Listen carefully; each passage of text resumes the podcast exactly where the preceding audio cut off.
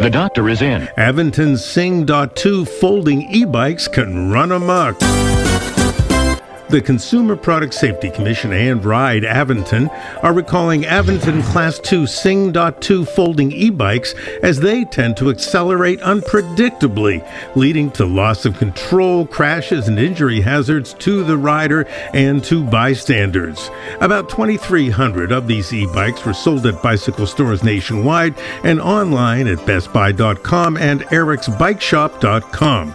Stop riding these recalled e bikes and contact a Ride Aventon dealer to schedule a free repair, including a software update to the controller.